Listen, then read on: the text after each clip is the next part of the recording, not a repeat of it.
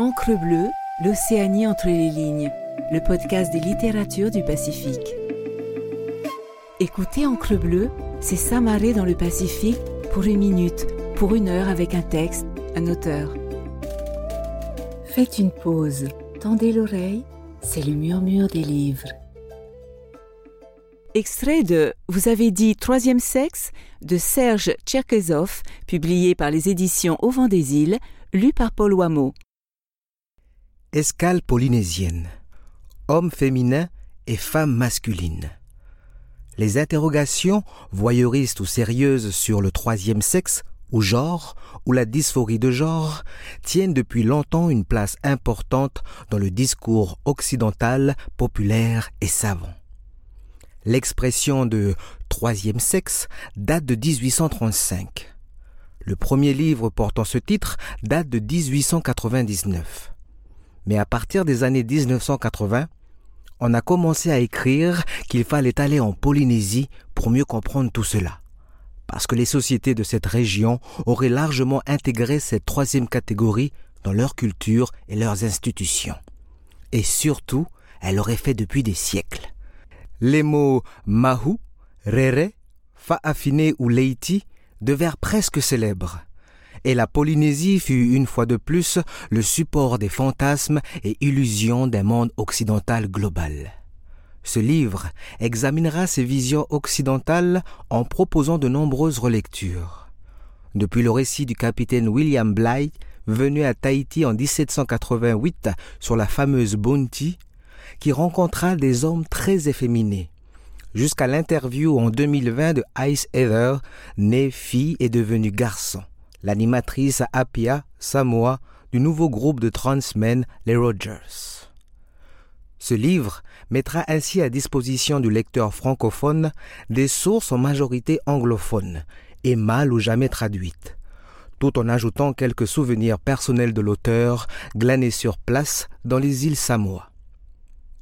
Sur la chaîne française de l'outre-mer, la première ex-RFO, en notant le progrès apporté en 2016 par la loi française qui facilite la demande de changement de sexe à l'état civil, un journaliste ajoutait en conclusion Le troisième sexe remonte à de lointaines traditions dans les îles du Pacifique.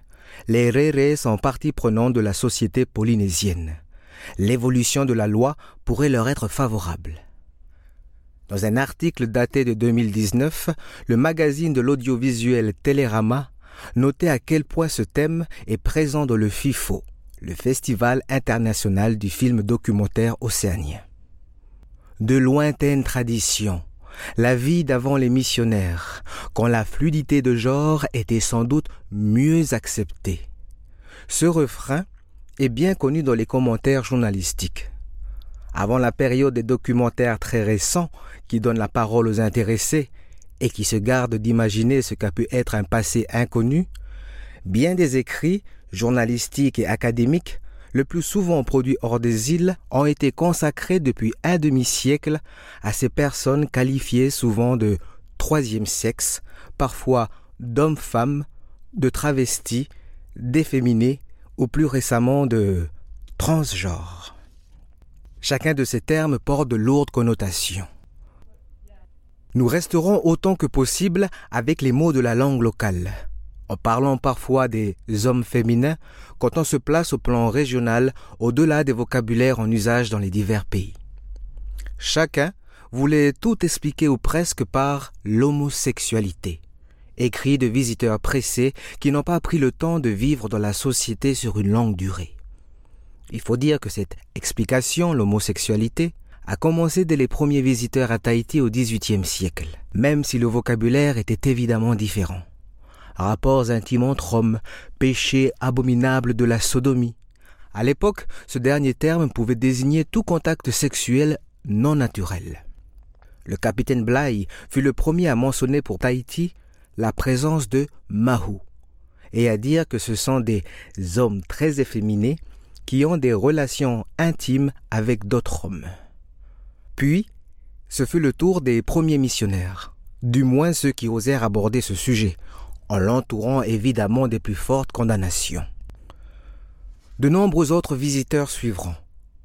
et dans la littérature académique récente, les hommes féminins de Polynésie feront partie de la catégorie universelle des transgenres. Nous verrons les problèmes que cette catégorisation peut poser. Mais elle a un avantage. Elle admet par avance que la transition de genre puisse concerner les deux sexes et que, à côté d'hommes féminins, il y ait, disons-le provisoirement ainsi, des femmes masculines. C'est bien le cas en Polynésie. Pourtant, la majorité de la littérature a totalement manqué de mentionner cette autre catégorie de transgenre. Il est vrai qu'elle est très peu visible pour un voyageur de passage d'autant moins qu'elle est parfois dépourvue de toute terminologie dans la langue locale, sinon par des emprunts comme le mot anglais tomboy, garçon manqué, usité dans les pays polynésiens anglophones. En outre, si le visiteur pose des questions, on lui répond Chut, il ne faut pas en parler, sans autre explication. Ou parfois en murmurant avec une certaine gêne le mot lesbienne, en samoan lissipia translittération locale à partir de l'anglais. Quant au documentaire, c'était aussi le silence, jusqu'à un événement filmique qui résonna dans toute l'Océanie, même si la durée du film n'est que de 20 minutes.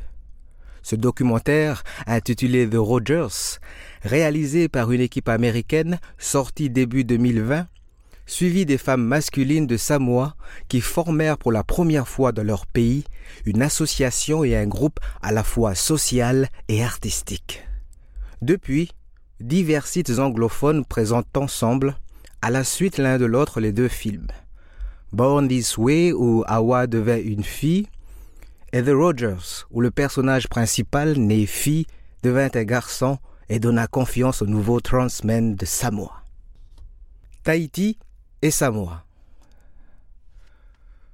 Pour l'examen des préjugés accumulés par la littérature occidentale, la Polynésie française, particulièrement Tahiti, sera notre port d'attache. Nous y ferons une longue escale, même si elle est surtout documentaire, puisque c'est là, d'abord, que le voyeurisme occidental a rendu célèbres les Mahu, Rere, mais il faudra s'arrêter aussi, plus brièvement, à Hawaï, car dix années avant le passage de Blythe à Tahiti, l'expédition du capitaine Cook a également rencontré là-bas des hommes féminins. Et laissé quelques notes sur ses ikani, aikane. On passera en revue de façon détaillée les récits de ces rencontres, puis l'ensemble des écrits, anciens ou récents, des trois derniers siècles, en proposant au passage une traduction inédite et complète des sources anglophones du XVIIIe et du début XIXe siècle sur Tahiti. Rassemblée par Oliver en 1974. Cette revue devra se limiter aux hommes féminins, car on ne trouvera rien à lire ou presque à propos des femmes masculines. La société de Samoa, l'État de Samoa pour sa part, nous permettra d'évoquer quelques moments que j'ai partagés dans le tissu de relations familiales et sociales.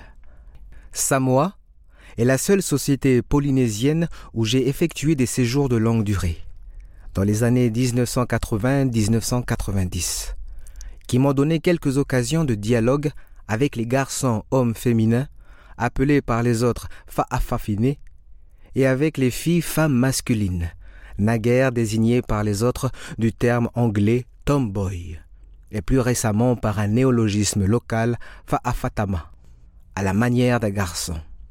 En quelques occasions, ces dernières années, j'ai pu prolonger ces dialogues au sein des communautés samoanes émigrées en Nouvelle-Zélande.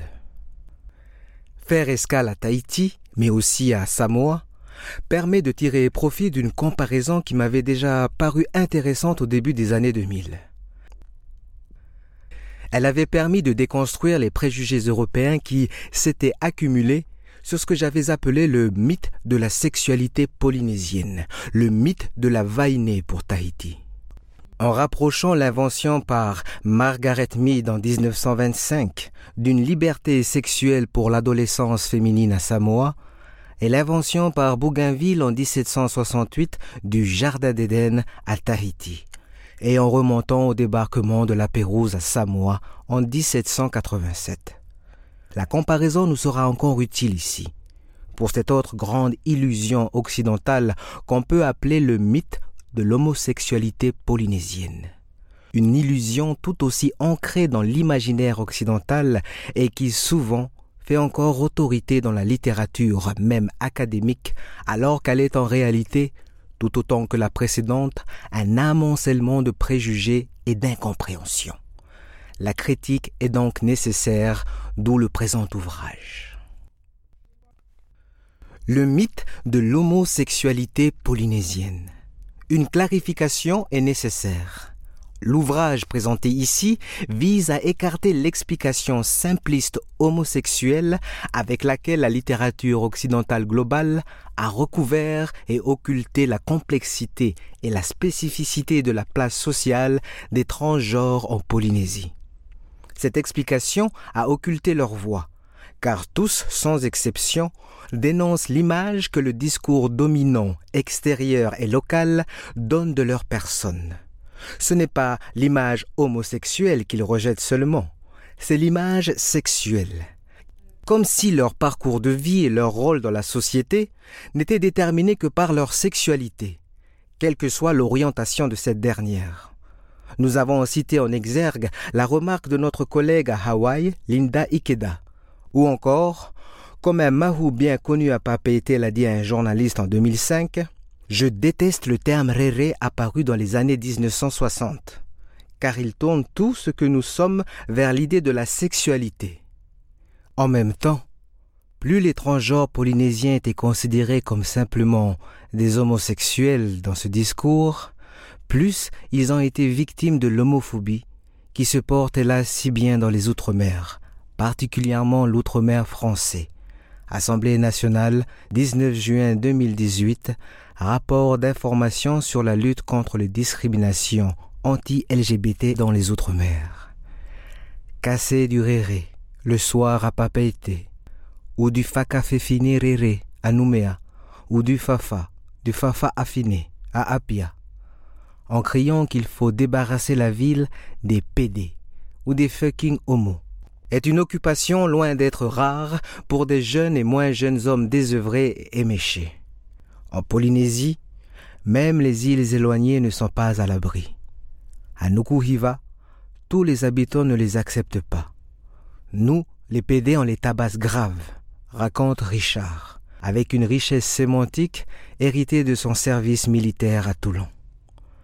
J'espère que le lecteur me rejoindra pour considérer que déconstruire le mythe occidental de l'homosexualité polynésienne pour rendre mieux audibles les revendications spécifiques des transgenres polynésiens, loin d'occulter les débats sur l'homosexualité, sert également la lutte contre les discriminations anti-LGBT et les autres discriminations dans les Outre-mer français et ailleurs. Les hommes féminins Mahou, Réré et autres Fa'afifinés disent qu'ils ne sont pas homosexuels mais subissent la même homophobie qu'il faut continuer à dénoncer. Merci d'avoir écouté cet épisode. N'hésitez pas à naviguer sur Encre Bleue pour découvrir d'autres murmures de livres et les nombreuses discussions d'auteurs et autrices du Pacifique. Retrouvez-nous sur toutes les plateformes d'écoute et sur le site lireenpolynésie.pf.